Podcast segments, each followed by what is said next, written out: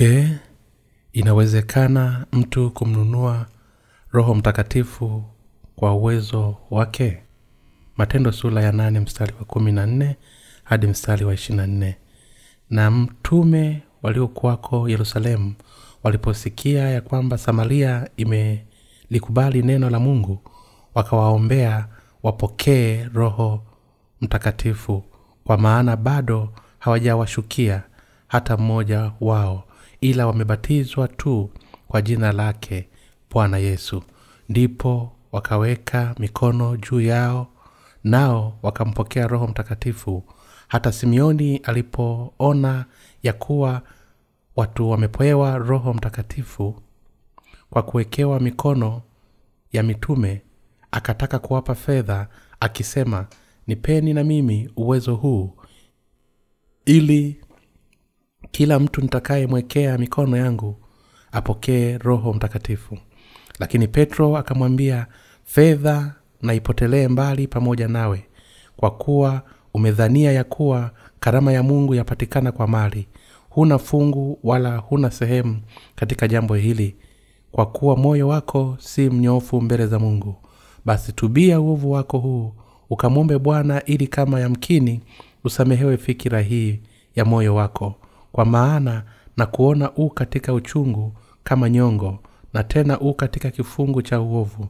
Simoni akajibu akasema niombeeni ninyi kwa bwana yasinifike mabaa mambo haya mliyosema hata moja.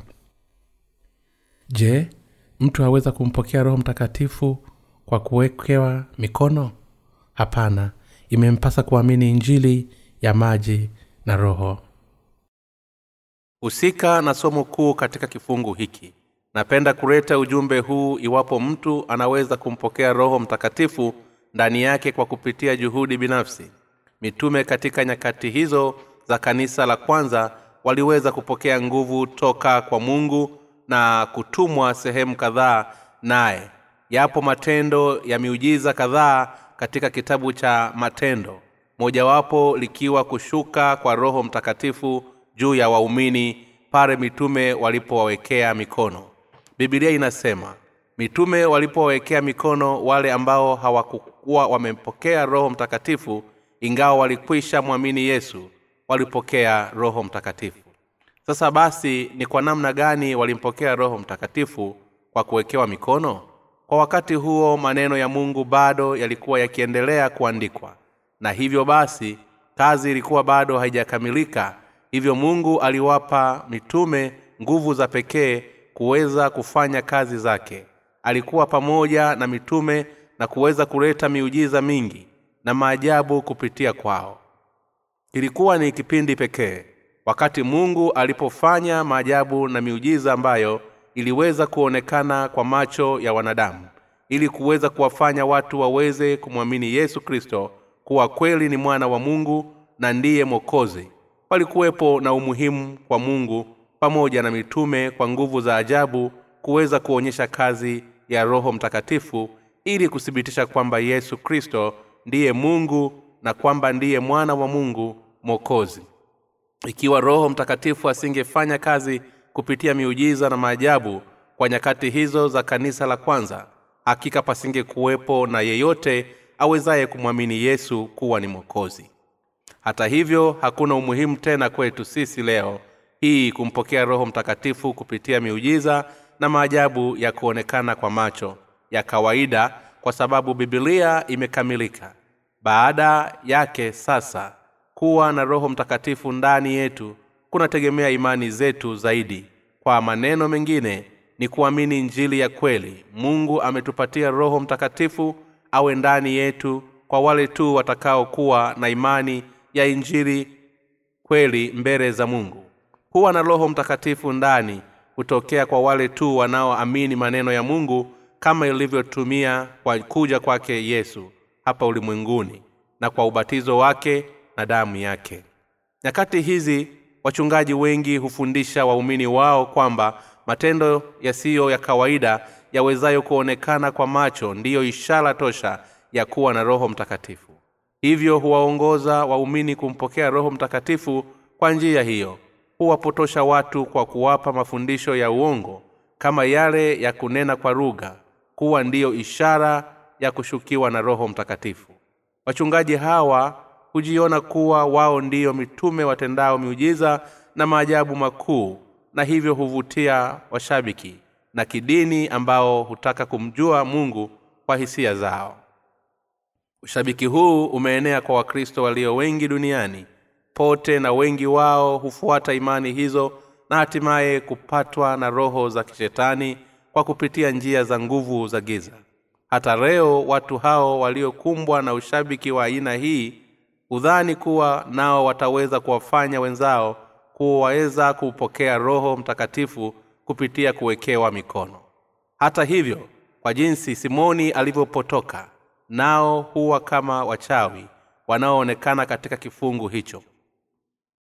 Wameharibiwa kwa kujikonga nafsi zao na tamaa ya mwili lakini matendo yao yote huleta tafurani katikati ya watu.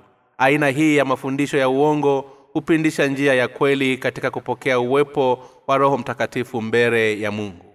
Hata leo wengi wa imani waongoo hufanya kazi za ibilisi kupitia mambo yasiyo sahihi ya kidini wakijifanya kutenda kazi za roho mtakatifu. Wakristo walio wa kweli ni lazima walishike neno la mungu ambalo ndilo ufahamu pekee wa kuweza kupokea uwepo wa roho mtakatifu ndani. Wale wote wanaojifanya kuwa ni wapentekoste ambao husisitiza mwonekano wa nje kimwili ni lazima waache imani hizi potofu wayarejee maneno ya mungu na kuamini ukweli ambao kwa hakika utawaongoza katika kumpokea roho mtakatifu ndani yao. Simoni alikuwa mchawi maarufu samaria katika nyakati hizo. Baada ya kuwaona mitume wa yesu wakisababisha watu kumpokea roho mtakatifu alitamani kumnunua roho mtakatifu kwa fedha. Watu wa imani ya aina hii bila shaka huishia kuwa watumwa wa ibilisi wakitumiwa kutenda kazi zake simoni alitaka kumpokea roho mtakatifu lakini tamaa zake zilikuwa si nyingine bali ni kujipatia kipato binafsi.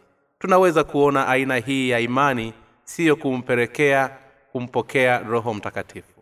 Simoni alijaribu kumnunua roho mtakatifu kwa fedha kwa sababu ya uchoyo uliotokana na kutamani nguvu za roho mtakatifu. Alikemewa vikali na mtumishi wa mungu petro ingawa alisemekana kwamba simoni alikuwa akimwamini yesu hakuwa ni mtu kamwe aliyekuwa amempokea roho mtakatifu kupitia ondoleo la dhambi.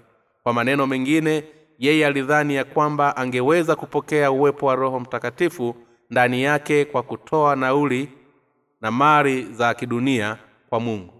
Ingawa mwonekano wake wa nje ulionyesha kwamba alikuwa akimwamini yesu mawazo yake halisi ndani yalikuwa hayajawiana na maneno ya yesu. Baada yake alijawa na tamaa za kimwili. Petro aliyeyagundua mawazo ya simoni alimkemea kwa kuwa alijibu kutaka kumpokea roho mtakatifu ambaye ni zawadi ya mungu kwa fedha. Alimtahadharisha simoni kwamba angeweza kuangamia na fedha zake nyakati hizi mitume waongo waliotawaliwa na roho za ibilisi hunena kwa kuwaragai watu kwa kuwafanya kudhani kwamba miujiza na maajabu yote ni kazi za roho mtakatifu. Tunaweza kuona mara nyingi watu wakifurahia aina hizi za nguvu za kuomba kwa dhati nao waweza kumpokea roho mtakatifu. Hata hivyo mtu imempasa kuwa makini kwamba hapana yeyote atakayempokea roho mtakatifu ndani yake kupitia maombi yaliyo na tamaa za kidunia. Je wapo pia watu wa uamsho wa vipawa karismatiki? Kati yao kwa nafasi yoyote imekupasa uwe mwangalifu dhidi ya watu wa aina hii. Huufuata watu kwa imani hizi za mashamshamu na kishabiki. Husema kwamba wanaweza kukemea mapepo na hata kuweza kuwafanya watu kumpokea roho mtakatifu kupitia kuwawekea mikono hata hivyo watu hawa huwa na nguvu ambazo si za roho mtakatifu bali ni nguvu za pepo wachafu. Wale wanaodai kumpokea roho mtakatifu kwa njia ya kuwekewa mikono hujiongoza wao binafsi na wengine katika kupokea roho chafu. Kupokea uwepo wa roho mtakatifu huja kwa sisi wote tu tunaoamini maneno ya maji na roho. Walaka wa kwanza wa yohana sura ya tano mstari wa tatu hadi mstari wa saba. Ingawa injili ya maji na roho imeandikwa kwa uwazi katika bibilia bado watu walio wengi hudhani mioyoni mwao kwamba wataweza jaribu kumfikia mungu kwa kupitia nguvu za miujiza na kwa hali za kupam, kupumbaza kunena kwa lugha maono na kukemea pepo. Na ndiyo maana manabii waongo wameweza kuwadanganya watu wengi katika kuamini mazingaombwe ya kikristo yatokanayo na ibilisi muovu. Petro alimkemea simoni kwa kumwambia fedha yako na ipotee mbali pamoja nawe kwa kuwa umedhania kuwa karama ya mungu yapatikana kwa mali. Huna fungu wala sehemu katika jambo hili. Basi tubia uovu wako huu ukamwombe bwana ili kama yamkini usamehewe fikira hii ya moyo wako kwa maana na kuona u katika uchungu kama nyongo na tena u katika kifungo cha uovu. Yatupasa kujawa na simanzi kwa sababu leo hii wapo watumishi wa aina hii wengi. Wao ni wale wajiitao wenye vipawa au wa hudai fedha kwa makundi yao. Tuwe mbali sana nao na watu wa aina hizi na tumpokee roho mtakatifu ndani yetu kwa injili ya kweli katika maji na roho matayo sula ya tatu mstari wa kumi na tano walaka wa kwanza wa petro sula ya tatu mstari wa ishirina moja yohana sula ya kwanza mstari wa ishirina tisa yohana sula ya kumi na tisa mstari wa ishirina moja hadi mstari wa ishirina tatu. Watu wa vipawa hutenda kazi kwa kuwekea mikono. Yatupasa kuwa mbali na imani ya aina hii. Baadhi ya watu siku hizi wanaamini wana potofu kwamba wataweza kumpokea roho mtakatifu ikiwa watawekewa mikono na wale waliokwisha kupokea nguvu hizo. Wao hudhani kwamba kwa kuwa maandiko yanasema kuwa watu wengi walimpokea roho mtakatifu waliposhuhudia kuwekewa mikono na mitume. Hivyo nao wataweza kufanya namna hiyo pia. Baadhi yao wanajisingizia kwa imani potofu za aina hii. Wanadhani kuwa wataweza kuwapa wengine roho mtakatifu kwa kupitia kuwawekea mikono juu yao yatupasa kuwa makini na kuwepo kwa watu wa aina hii. Hata hivyo yatupasa kuweka akilini kwamba imani za watu hawa zina utofauti mkubwa na zile za mitume wakati wa kipindi cha kanisa la mwanzo. Siku hizi jambo kuu lenye kuleta ubishani mkari katika imani za baadhi ya wakristo ni kwa sababu hawana imani katika injili ya kweli ya maji na roho kati yao. Wengi husema kwamba wanamwamini mungu lakini hawakumheshimu na hivyo badala yake hujidanganya nafsi zao na za wenzao. Hata hivyo wenye dhambi kamwe hawataweza kudanganya swala la kumpokea roho mtakatifu au hata kufanya wengine wadanganyike. Ikiwa mtu fulani atasema kwamba roho mtakatifu amekuja juu yake yeye mwenyewe dhambi basi roho huyo hakuwa ni yule roho mtakatifu kweli bali badala yake ni roho wa shetani ajifanyaye kuwa roho wa kweli. Mtume wakati wa kanisa la mwanzo walikuwa ni watu waliomjua na kumwamini yesu kristo kuwa ndiye mwokozi aliyechukua dhambi zote za wanadamu kupitia ubatizo wake alioupokea kwa yohana na kifo chake msalabani. Waliweza kupokea roho mtakatifu kwa sababu waliamini ukweli juu ya ubatizo wa yesu na damu yake pale msalabani pia walihubiri injiri ya maji na roho kwa wengine. Hivyo huweza kuwasaidia katika kuwaongoza kumpokea roho mtakatifu. Lakini siku hizi wakristo wengi wamempokea katika imani za kishabiki. Je ni kweli mwenye dhambi katika nyakati hizi ataweza kumpokea roho mtakatifu kupitia kuwekewa mikono toka kwa mhudumu mwingine? Aliye na dhambi hakika hili halifikiriki wapo watu wanaosema kwamba ingawa wana dhambi mioyoni wamempokea roho mtakatifu ndani yao. Hata ikiwa mtu anaonekana ni mchungaji mzuri machoni pa kundi lake kamwe hawezi kumsababisha yeyote kumpokea roho mtakatifu ndani ikiwa yeye mwenyewe ana dhambi moyoni. Hii ndiyo sababu manabii wengi wa uongo wameweza kuwaongoza watu kuelekea motoni ya kupasa uelewe ukweli kwamba wale wote wenye kufundisha aina hii ya imani ni manabii wa uongo. Hawa ni watu ambao tayari wameshikiliwa na mapepo. Ikiwa mtu ana dhambi moyoni je roho mtakatifu ataweza kukaa ndani yake? Jibu ni hapana. Jingine je itawezekana kwa mtu aliye na dhambi kuweza kusababisha mtu mwingine aweze kupokea roho mtakatifu? Kwa mara nyingine jibu ni hapana. Sasa basi nini kinachosababisha watu wanaosemekana kuwa na vipawa charismatic katika nyakati hizi kuweza kufanya miujiza na maajabu katika ukristo huku wakiwa bado wana dhambi mioyoni mwao? Mapepo au roho chafu hufanya hivyo. Roho mtakatifu kamwe hawezi kuishi ndani ya mwenye dhambi. Yeye hukaa ndani ya wale tu walio na imani katika injiri ya maji na roho. Je wewe nawe una uhakika roho aliye ndani yako ni roho mtakatifu? Katika yohana sura ya tatu mstari wa tano yesu alisema mtu asipozaliwa kwa maji na kwa roho hawezi kuingia ufalume wa mungu. Kwa namna hii basi roho mtakatifu kuweka makazi ndani utawezekana kwa wale tu watakaoamini injiri ya maji na roho. Kosa ambalo wakristo wengi wafanyaro nyakati hizi ni kwamba huamini kwamba mtu anaweza pia kumpokea roho mtakatifu ndani yake kwa kuwekewa mikono na mtumishi mwenye dhambi. Hili ni kosa kubwa na la hatari nyakati hizi. Wakristo wengi na watumishi wao wanaamini na dhamili zao kwamba kuwa na roho mtakatifu ndani ya mtu huja kwa kupitia kuwekewa mikono. Omba kitabu cha bule katika tovuti ya www nlm mission com uhusiano kati ya ondoleo la dhambi la ukweli na tendo la kuwekewa mikono. Kuwekewa mikono ni namna ambayo mtu huweza kutwika au kutoa kitu alicho nacho juu ya kitu kingine. Kwa mfano ikiwa tutazungumza katika kipaza sauti sauti hiyo husafiri kupitia waya toka kipaza sauti na kutokea upande wa pili kwa sauti kubwa zaidi katika spika ili kila mtu aweze kusikia ndivyo pia katika agano la kale pale mwenye dhambi alipoweka mikono yake juu ya kichwa cha mnyama wa sadaka na hivyo kusamehewa.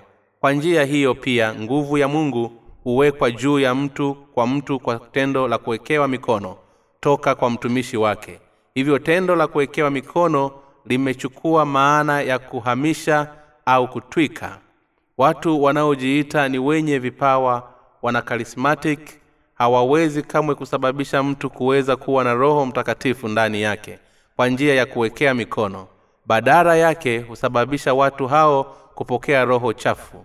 Lazima uhamishe roho hizo kwa wengine kupitia tendo la kuwekea mkono mtu aliyetawaliwa na mapepo anapoweka mikono juu ya kichwa cha mwingine pepo lililopo ndani yake huingia ndani ya mtu huyo kwa sababu shetani hutenda kazi kupitia wenye dhambi. Kwa sababu hiyo basi kila mtu imemlazimu kuamini injiri ya maji na roho ikiwa anataka kupokea roho mtakatifu ndani yake. Shetani hutawala wale wote walio na dhambi hata ikiwa wanamwamini yesu huku wakiwa wameshindwa kupokea ondoleo la dhambi. Ikiwa mtu atapokea tendo la kuwekewa mikono toka kwa mtu aliye na mapepo mapepo hayo yatahamia juu yake mtu huyo. Hivyo naye pia mmoja kwa moja ataweza kufanya miujiza ya uongo. Yatupasa kujua kwamba mapepo huja na kufanya makazi ndani ya mtu kwa kupitia tendo la kuwekewa mikono na kupokea roho mtakatifu ndani huwezekana tu kwa imani katika injiri ya maji na roho. Tendo la kuwekea mikono ni njia mahususi iliyowekwa na mungu katika kutwika kitu juu ya kingine. Lakini shetani husababisha watu wengi kupokea roho chafu kwa kupitia tendo hilo. Ukweli ni kwamba watu wengi nyakati hizi hujaribu kununua nguvu za roho mtakatifu kwa fedha na hivyo hufanya tatizo hili kuwa kubwa zaidi. Wakristo wengi wana ufahamu wa kimakosa juu ya ukweli wa kuwa na roho mtakatifu ndani. Tulipouliza kwa namna gani ataweza kupokea roho mtakatifu ndani yao. Wengi wa watu hujibu kwamba inawezekana kwa kupitia sala ya toba na kufunga. Hili si kweli kabisa. Je ni kweli roho mtakatifu huja juu ya pale unapofanya maombi maalum kwa mungu? Hapana. Huweza kuwa na roho mtakatifu ndani yako huja kwa wale tu wanaoamini injili ya maji na roho. Kwa kuwa mungu ni kweli ameweka sheria kwa ajili kuweza kupokea roho mtakatifu ndani. Je roho mtakatifu ataweza kuwa ndani ya mtu aliye na dhambi moyoni? Jibu bila shaka hapana. Mtu hawezi kumpokea roho mtakatifu kupitia tendo la kuwekewa mikono. Hata ikiwa mtu atahudhuria mikutano ya uamsho na maombi ya uchungu kwa mungu ili aweze kupokea nguvu ya roho mtakatifu roho mtakatifu atabaki kuwa mbari naye wenye dhambi hakika hawatoweza kupokea kipawa cha roho mtakatifu ndani yao. Wenye dhambi wataweza kupokea kipawa hicho cha roho mtakatifu ikiwa tu watapokea ondoleo la dhambi kwa kuamini injili ya maji na roho. Yeyote asiyefahamu injili ya maji na roho kamwe hatoweza kumpokea roho mtakatifu. Siku hizi injili ya maji na roho imeenea kwa kasi kupitia vitabu mikutano ya makanisa tovuti na hata vitabu vya kielektroniki ulimwenguni pote. Hivyo yeyote anayefuata ukweli wa injili ataweza kuamini hili na kuweza kumpokea roho mtakatifu ndani yake. Ikiwa bado hujampokea ya kupasa uelewe kwamba ili uweze kumpokea ni lazima uamini injili ya maji na roho. Mfano muhimu wa imani potofu. Wakati tunapopima dalili za watu wale wote waliompokea roho potofu tunaweza kuona kuwepo kwa mapepo dhahili ndani yao.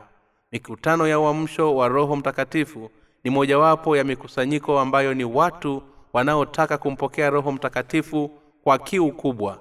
Katika mikutano hii tunaona watu wakipiga makofi na kufanya maombi ya toba huku wakilia na kufunga. Mhubiri huwaeleza kufanya maombi ya kishabiki kwa kuwaambia kwamba roho mtakatifu hatoweza kuja juu yao pale watakapopiga makelele. Ndipo watu huita kwa kelele za ajabu bwana na kuanza kuomba kwa jazba. Je watu wa aina hii wataweza kweli kumpokea roho mtakatifu kwa njia hii? Hapana. Utaweza kuona watu wakiangua kilio na kelele huku wakianguka kifudifudi na kuanza kutetemeka huku wakifanya kelele za ajabu katika mikutano ya aina hii.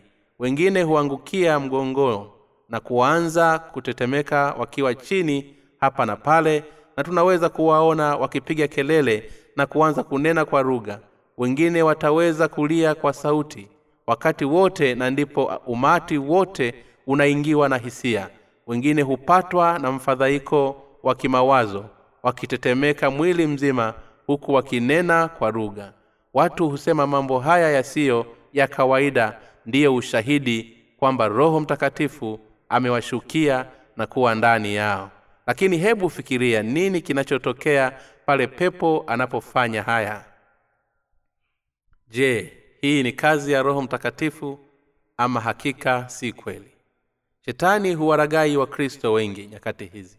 Wakristo wengi huishi maisha ya aina hii ya kidini ambayo ndiyo shetani apendayo. Shetani hudanganya watu kwa kuwaambia kwamba imewapasa kupokea tendo la kuwekewa mikono toka kwa mtumishi mwenye nguvu ili waweze kumpokea roho mtakatifu na hapo ndipo wakristo wengi huingia katika kuamini hili kama fundisho la msingi.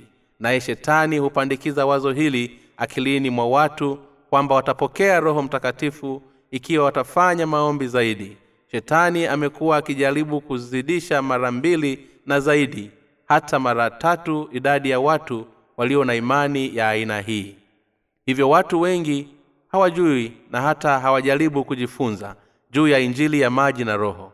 Lazima tujishughulishe ili kuzuia mawazo ya shetani anayoweka katika vichwa vyetu na kuweza kuifahamu na kuiamini injili ya maji na roho kuwa na roho mtakatifu ndani yako huja pare tu kwa wale wote watakaoamini njiri ya maji na roho. Lazima uamini hili. Upotofu wa wakristo juu ya kuwa na roho mtakatifu. Kwanza kabisa upo upotofu mkubwa katika imani ya wafuasi wa vipawa vya kristo wanakarismatiki wao hujaribu kumpokea roho mtakatifu wakiwa na dhambi moyoni mwao. Huamini kimakosa kwamba japokuwa wanadhambi mioyoni wataweza kumpokea roho mtakatifu ndani yao.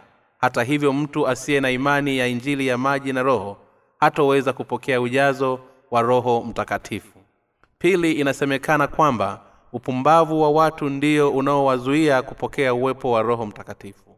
Sasa basi je hii ina maana kwamba mtu ataweza kumpokea roho mtakatifu ikiwa hatoonyesha tabia ya kiburi je hakuna yeyote ulimwenguni asiyeonyesha tabia ya kiburi hata kidogo? Mwenye kiburi asiyeweza kusamehewa na mungu ni yule aongozaye mawazo binafsi katika neno la mungu.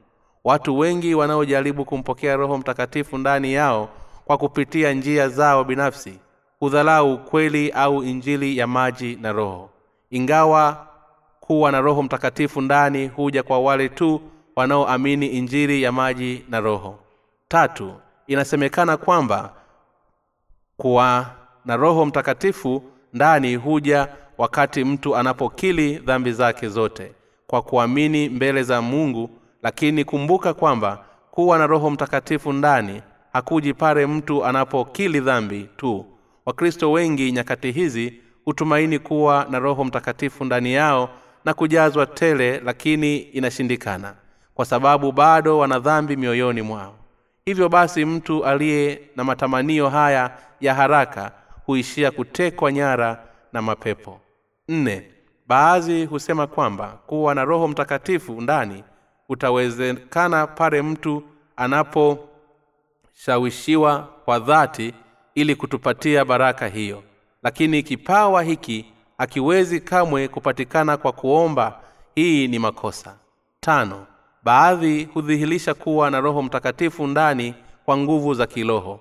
Kunena kwa rugha huchukuliwa kuwa ni udhihirisho wa kumpokea roho mtakatifu.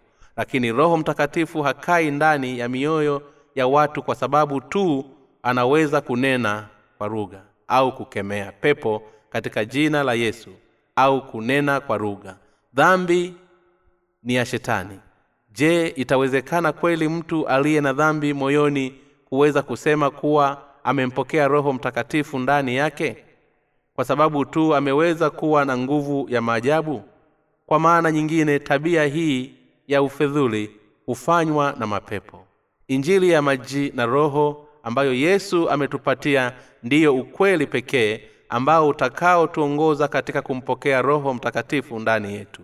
Ikiwa bado unadhani kwamba utaweza kumpokea roho mtakatifu na ondoleo la dhambi kwa kupitia njia nyingine basi hakika utakuwa umepotoka. Upo uwezekano kwako kujiweka huru toka imani potofu na hivyo basi uweze kuwa na mawazo ya kiroho na imani harisi. Si jambo la uzushi pale inaposemekana kwamba wengi wa wakristo katika nyakati hizi wametawaliwa na pepo. Wakristo wengi ulimwenguni hujikuta wakiwa chini ya pepo kwa sababu hujaribu kuwa na roho mtakatifu ndani yao kwa kupitia mikutano maalum ya uamsho au kwa kuwekewa mikono hufuata watu fulani maalum kama vile wasimamizi wa nyumba za maombi mashemasi wakuu wana uamsho au wachungaji wanaosemekana kuwa na nguvu za upako wa roho mtakatifu ndani. Kupitia aina hii ya imani huku wakiwa wanamwamini yesu kwa dhati kwa maneno mengine hakuna yeyote zaidi ya mungu awezaye kusababisha mtu kupokea roho mtakatifu ndani.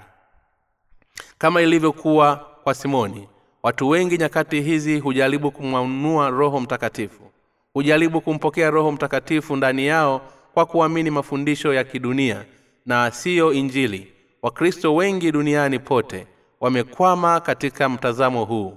Roho mtakatifu huja kwa wale tu walio na viwango muhimu katika kumpokea. Njia pekee ya kumpokea roho mtakatifu ni kwa kuamini injili ya maji na roho. Na hili ndilo jibu la ukweli. Matendo sura ya pili mstari wa na nane.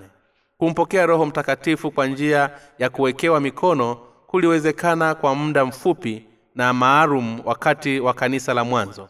Baada ya hapo kumpokea roho mtakatifu ndani huja juu ya watu katika muda huu huu pale mtu anapojua na kuamini injili ya maji na roho.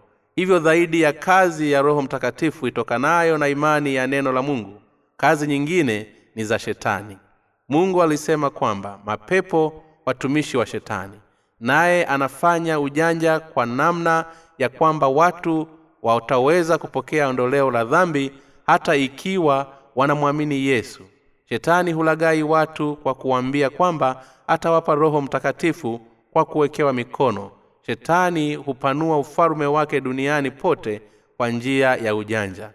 Tuangalie dalili za wale wote waliokumbwa na pepo kwanza.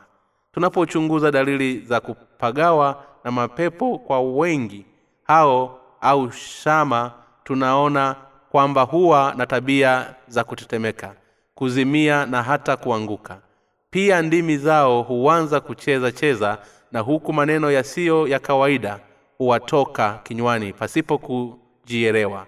Hunena kwa lugha ngeni. Wote wachawi na wanaojiita wakristo waliopagawa na mapepo hupitia kuwekewa mikono wote kwa pamoja hupatwa na mambo haya.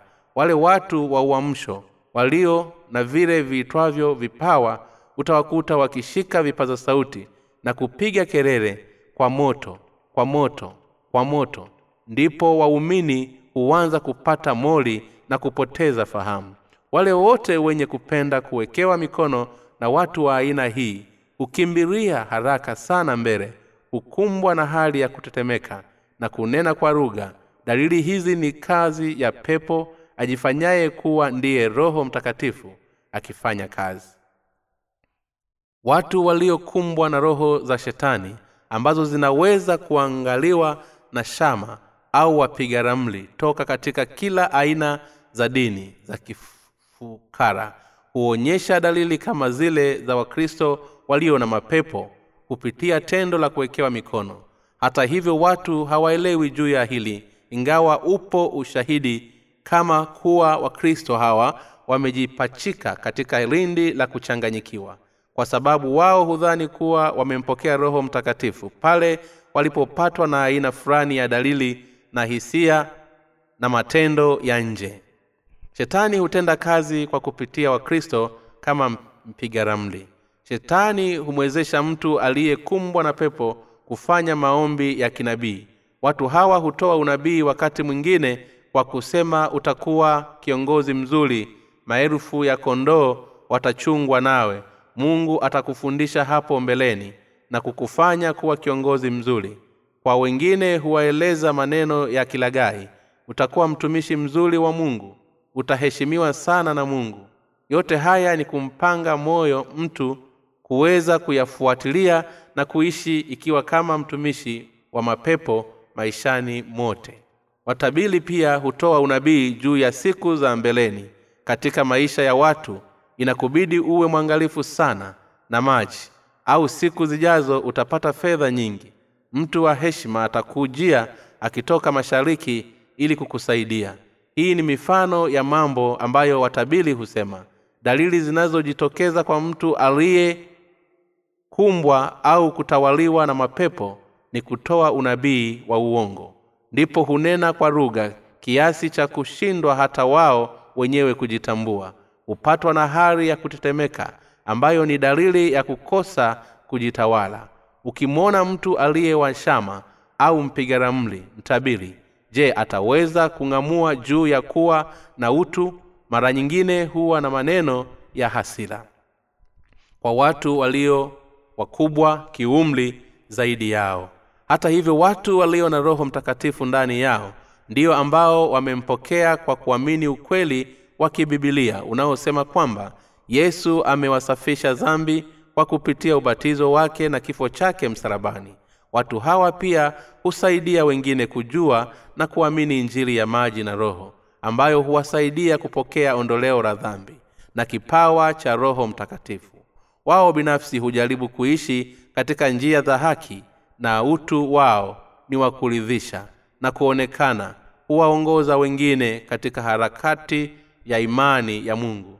Na katika aina ya maisha mungu anayowahitaji hata sasa au baadaye mungu huwarudisha kwa upole ili wawe wateule pale akili zao zinapojaribu kurudi ulimwenguni. Wenye haki ambao wanampokea ondoleo la dhambi kwa hakika huwa ni tofauti na watu ambao utu wao umeharibiwa na roho za shetani utu wa kweli hujitokeza kwa mara nyingine ikiwa mtu atapokea ondoleo la dhambi na hivyo kumpokea roho mtakatifu ndani yake. Kwa nyongeza wengi haki hupatwa na wasi wasi mkubwa juu ya wengine wasio na mazingira mazuri ya kile wanachokihitaji katika neno la mungu kuwaombea na hata kujitoa nafsi zao kwa kuwasaidia kwa upande mwingine tunaweza kuona kwamba utu wa yule aliyekumbwa na mapepo unakuwa umeharibiwa vibaya. Shetani hushika hatamu na hata kuwalazimisha watu wa aina hii kufuata mapenzi yake kwa sababu hudhani mambo kama hutetemeka na kunena kwa lugha ni vipawa vya roho mtakatifu. Hata hivyo hali ya kupatwa na mambo kama haya na mengine ama kwa hakika si vipawa vya roho mtakatifu wapo watumishi wengi wanaojivunia juu ya nguvu au upako kama vile kutoa unabii kwa jina la mungu. Kuwa na uwezo wa kufanya miujiza na kunena kwa lugha lakini haya yote ni bule ikiwa ndani yao wanaendelea kuwa na dhambi moyoni. Ni ushuhuda wa uragai wao na uhakika kuwa wana mapepo ndani yao. Hivyo basi kamwe hawawezi kumwongoza yeyote kuweza kumpokea roho mtakatifu bali zaidi ataweza kuwapa pepo wachafu ndani yao. Pia kwa kuwa shetani ni mlagai miujiza wanayofanya huishia mara moja katika muda mfupi. Ipo tofauti ya wazi kati ya kazi ya roho mtakatifu na pepo. Ingawa inaweza kuonekana kwamba kazi ya roho mtakatifu haina fulani ya mwonekano wa nje au karama ya ajabu kwa awali kwa kadiri muda unavyokwenda nguvu ya mungu hukuwa ndani ya moyo wa mwenye haki kama machweo ya jua wakati wa asubuhi. Wakristo walio na mapepo. Kwa nini watu wengi hujikuta wakipatwa na mapepo ingawa wanajaribu kumpokea roho mtakatifu? Kwa sababu hupokea mapepo kupitia tendo la kuwekewa mikono toka kwa manabii wa uongo. Cha ajabu tunaweza kuona wengi wa wanaomwamini yesu ambao miili yao na roho zao huangamia kwa sababu hupokea mapepo kwa kupitia tendo la kuwekewa mikono toka kwa manabii wa uongo. Watu wa aina hii hawana maana mbele za mungu kwani imani zao haziendi sambamba na maneno ya bibilia hujishughulisha na kutumia nguvu zao bila kujua kwamba huduma yao inasababisha watu wengi kuwa watumishi wa shetani kwa nini? Basi watu hawa hujishughulisha sana kuonyesha nguvu zao katika ukristo? Kwa sababu hiki kinachoitwa nguvu baada ya muda kitakwisha ikiwa wataacha kutumia na ndiyo maana huwa katika hali ya kushughulika sana. Huendelea kufanya maombi na kufanya miujiza na ishara kwa jina la yesu. Watu wanaosema nimepokea karama ya kuhubiri injili ndipo inapowalazimu kuendelea kuhubiri injili kwa sababu kwa kutofanya hivyo furaha yao bandia itaweza kuyeyuka. Ikiwa watu wa aina hii hawawezi kuwa waaminifu kwa kalama hizo za pepo za kunena kwa lugha na uponyaji au unabii kwa maneno mengine siyo waaminifu kwa kazi za shetani. Na hivyo wakati mwingine huwafanya kuwa wadhaifu kwa maradhi pale wanapoacha utumishi wa shetani. Ndiyo maana inawasababisha kutumia vipawa wanavyopokea kwa shetani kwa dhati kabisa ili wasije kukumbwa na baraa baada ya kuzoea kutumika kwa nguvu hizo. Zamani nilimfahamu mtu fulani aliyekuwa muumini mzuri tu wa yesu na alikuwa kama mwenye nguvu nyingi za mungu. Aliwaasa watu kupokea uwepo wa roho mtakatifu na aliwaongoza mkutano ya uamsho ambamo alikemea mapepo kwa kuwekea mikono watu na pia kufanya miujiza kama vile kunena kwa lugha na uponyaji. Alionewa wivu sana na kuheshimiwa kwa kazi zake za miujiza. Maelfu ya umati wa waumini walimfuata. Hata hivyo punde alipoanza kumkana yesu kwa kusema yesu kristo ameshindwa si mwana wa mungu alimtusi yesu kristo hata kudai kuwa yeye binafsi ni mungu. Mwishowe alimuua yesu kristo moyoni mwake na katika mioyo ya wakristo wengi. Watu kama hawa hupiga injili ya maji na roho kwa sababu shetani huwaongoza hutokea kwamba wamekuwa na imani potofu toka mwanzo kwa kuwa wana maono potofu kwa kujiona kuwa wana nguvu sawa na mtume kwa kujiona uwezo wao wa kufanya watu kunena kwa rugha kukemea pepo kwa kuwawekea mikono. Basi wanaamini kwa dhati kuwa roho mtakatifu yupo juu yao. Huwafundisha watu juu ya kanuni na njia za kuweza kupokea roho mtakatifu wakidhani kuwa inawezekana kumpokea kwa kufanya sala za toba. Hata hivyo njia hizi za kumpokea roho mtakatifu haziko katika msingi wa neno la mungu. Badala yake husema kwamba ikiwa wanaomwamini yesu wakinena kwa rugha na kufanya unabii basi huo ndiyo ushahidi wa kumpokea roho mtakatifu katikati yao. Kwa sababu hiyo watu wengi hawaelewi ile kweli juu ya kumpokea roho mtakatifu ndani. Hivyo hupelekea kuamini kwamba wataweza kumpokea kwa tendo la kuwekewa mikono na kufuata mafundisho ya manabii wa uongo hivyo ndivyo shetani ameweza kuwajaza wakristo wengi na roho za pepo na hata kuwatawala watu hao. Njia hizi zote ni mitego ya shetani. Idadi ya watu wengi wanaweza kupatwa na pepo kwa kupitia mafundisho ya mitume hawa waongo. Waumini wa kawaida huishi maisha ya kupumbaa kidini na hivyo kutumia nguvu za roho wa shetani hata kuonekana kuwa na upenzi wa maisha ya kidini. Je huonyesha uwezo gani? Wana uwezo wa kuponya kunena kwa rugha na hata kuongoza wengine katika kupokea mapepo ndani yao kwa kuwawekea mikono. Yatupasa kuelewa kuwa tendo la kuwekea mikono ni njia mahususi katika kugawia au kuwekea kitu juu ya kingine. Na katika mamlaka za kipepo njia hii imekuwa ndiyo pekee katika kupanua mamlaka yao. Roho za shetani hutenda kazi kwa kupitia tamaa za watu. Shetani hutenda kazi ndani ya watu kama simoni katika kurasa iliyopita. Watu hawa husema kuwa wamempokea roho mtakatifu kwa kupitia tendo la kuwekewa mikono wakiachilia mbali imani katika injili ya maji na roho. Nyakati hizi watu wengi wamedanganyika na shetani na kujaribu kumpokea roho mtakatifu kwa kupitia sala za toba kufunga kujitolea nafsi au kuwekewa mikono.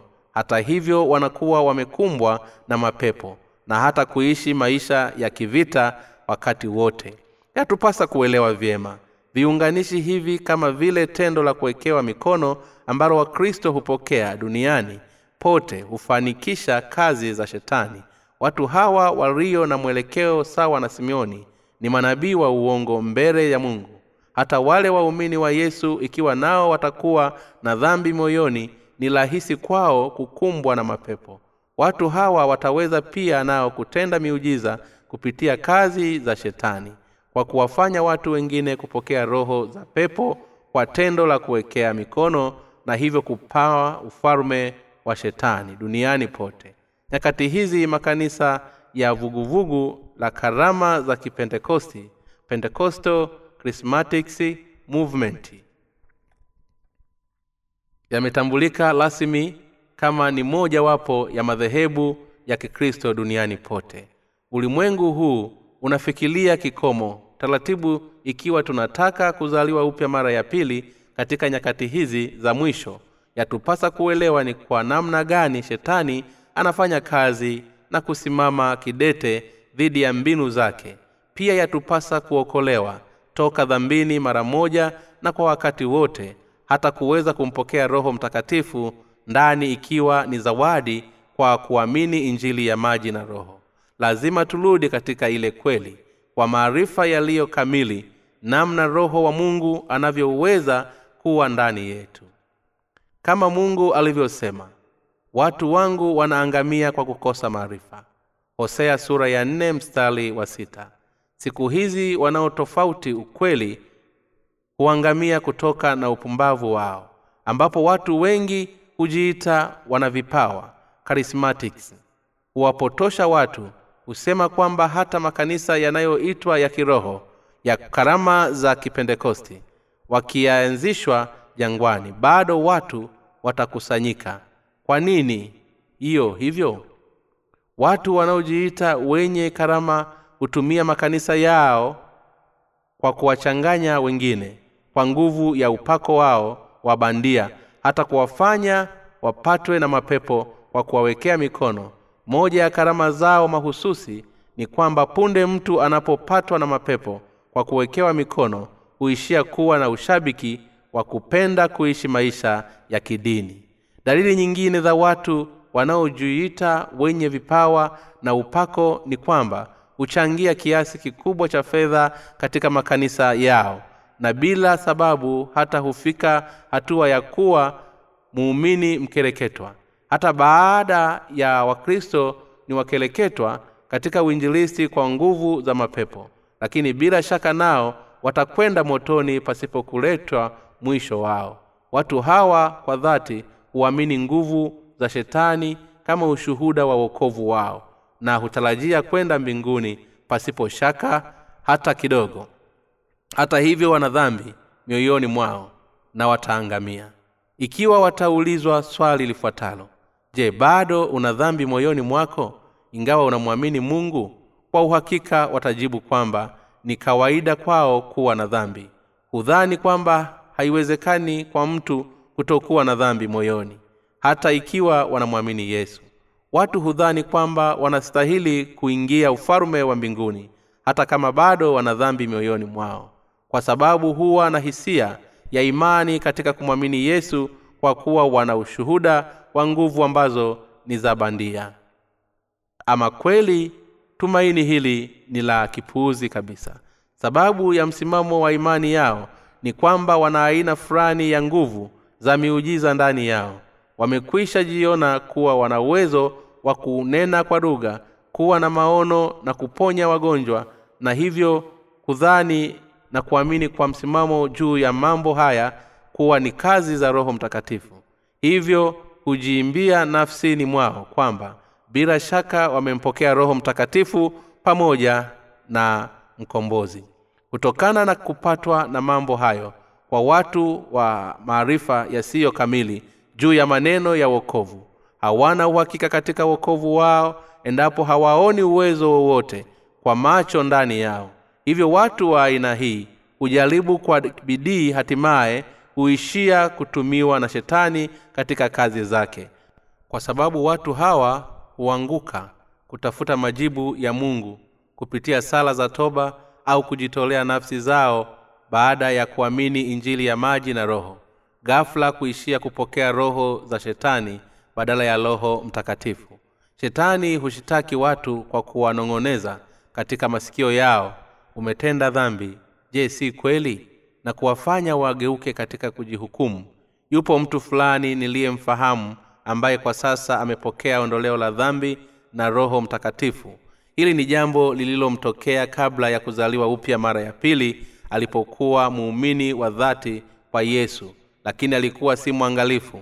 Mtu huyu alifikia hatua kunena kwa lugha na kufanya miujiza ingawa alipaza sauti huku akifanya sala za toba usiku kucha. Ingawa alimwamini yesu dhambi zilizomo moyoni mwake ziliendelea kumtesa. Hapa ametenda dhambi hivyo ni vyema ufe kuliko kuishi. Shetani mara nyingi alimjia na kumhukumu kumtesa na hata kumkumbushia dhambi zake za nyuma. Shetani alimwagiza katika hali ya kujishutumu na kujihukumu. Hata hivyo alichoweza kukifanya ni kukili dhambi moyoni mwake. Hakuweza kujiweka huru tokana na hukumu hizo za shetani hadi pale alipokuja kusikia na kuamini injili njema. Ya kupasa ujue kwamba wale wasioamini injili ya maji na roho huwa mara zote ni mawindo ya shetani je unadhani yeyote ambaye hajapokea ondoleo la dhambi anaweza kuwa na nguvu ya kumkataa shetani? Yeyote asiyekumbatia ukweli wa injili ya maji na roho ataweza kukamatwa na kuteswa na shetani. Injili ya maji na roho ambayo ni ya mungu hakika ndiyo muhimu kuweza kumkemea na kumwondoa shetani. Hivyo yeyote anayeamini juu ya yesu ni lazima aweze kuamini injili hii ya maji na roho na pia kuihubiri kwa watu wote ulimwenguni. Wale wote wanaosikia hili imewapasa kutii na kuamini. Maajabu ya mtenda uovu tayari yapo ulimwenguni yakitenda kazi. Ulimwengu wote leo hii umegubikwa na shughuli za mapepo. Ikiwa tunataka kuhubiri injili ambayo itawaongoza watu kumpokea roho mtakatifu yatupasa kuondoa kabisa kina cha upotofu juu ya kumpokea roho mtakatifu ndani. Kabla ya yote yatupasa kuweka bayana kwamba ni uongo mkubwa kusema kwamba roho mtakatifu huja kwa kupitia tendo la kuwekewa mikono. Yatupasa kuthibitisha kwa awali kwamba matukio kama yale ya kunena kwa lugha baada ya kuwekewa mikono kuhisi joto kwa kupitia hotuba na kufunga na kusikia ujumbe wa moja kwa moja toka kwa yesu ni kazi za shetani. Ni kwa imani tu katika injili ya maji na roho ndipo watu wataweza kukombolewa toka katika mitego ya shetani. Ni kwa imani tu ndipo tutakapookolewa kwa dhambi zetu kupitia injili ya maji na roho. Ni lazima tumshinde shetani baba wa uongo kwa injili ya maji na roho. Shetani amewafunga watu wengi ulimwenguni kwa kukongwa la kujihukumu. Hivyo inatupasa kuwarudisha watu hawa kwenye ukweli kwa kuwafanya wagundue na kuelewa kwamba matukio ya udanganyifu pamoja na hisia zao ni mojawapo ya uongo wa shetani. Nyakati hizi watu walio kama simoni msamaria aliyetamani kumnunua roho mtakatifu kwa fedha ndiyo hao wanaohudumia makanisa. Ni vipofu wanaoongoza vipofu kamwe hawawezi kuwaonyesha watu juu ya wokovu wa ukweli na ulio kamili kwa sababu hawafahamu injili ya maji na roho na bado ndani ya mioyo yao wana dhambi. Hivyo wanachofanya ni kusababisha shetani kuweka makazi ndani ya mioyo ya wafuasi wao kwa kushiriki maombi ya usiku kucha kuitisha sala za kutubu na kutumia tendo la kuwekea mikono watu. Watu hawa husema kweli wamekuwa na mapepo ndani yao. Na ikiwa tunahitaji wao warudi katika neno la mungu yatubidi kuziharibu kazi za shetani kwa kuwahubiri habari ya kweli juu ya maji na roho. Ikiwa watu hawaelewi juu ya mikakati ya shetani hapatokuwa na jinsi zaidi ya kuteseka pasipo msaada wowote. Kama nilivyosema hapo awali kufanya miujiza kama vile kunena kwa lugha na kutumia unabii baada ya kuwekewa mikono hizi zote ni kazi za shetani kwa maneno mengine nguvu walizo nazo watu unaowaona ni wenye vipawa krismatiki hujionyesha kwa kupitia kazi za shetani.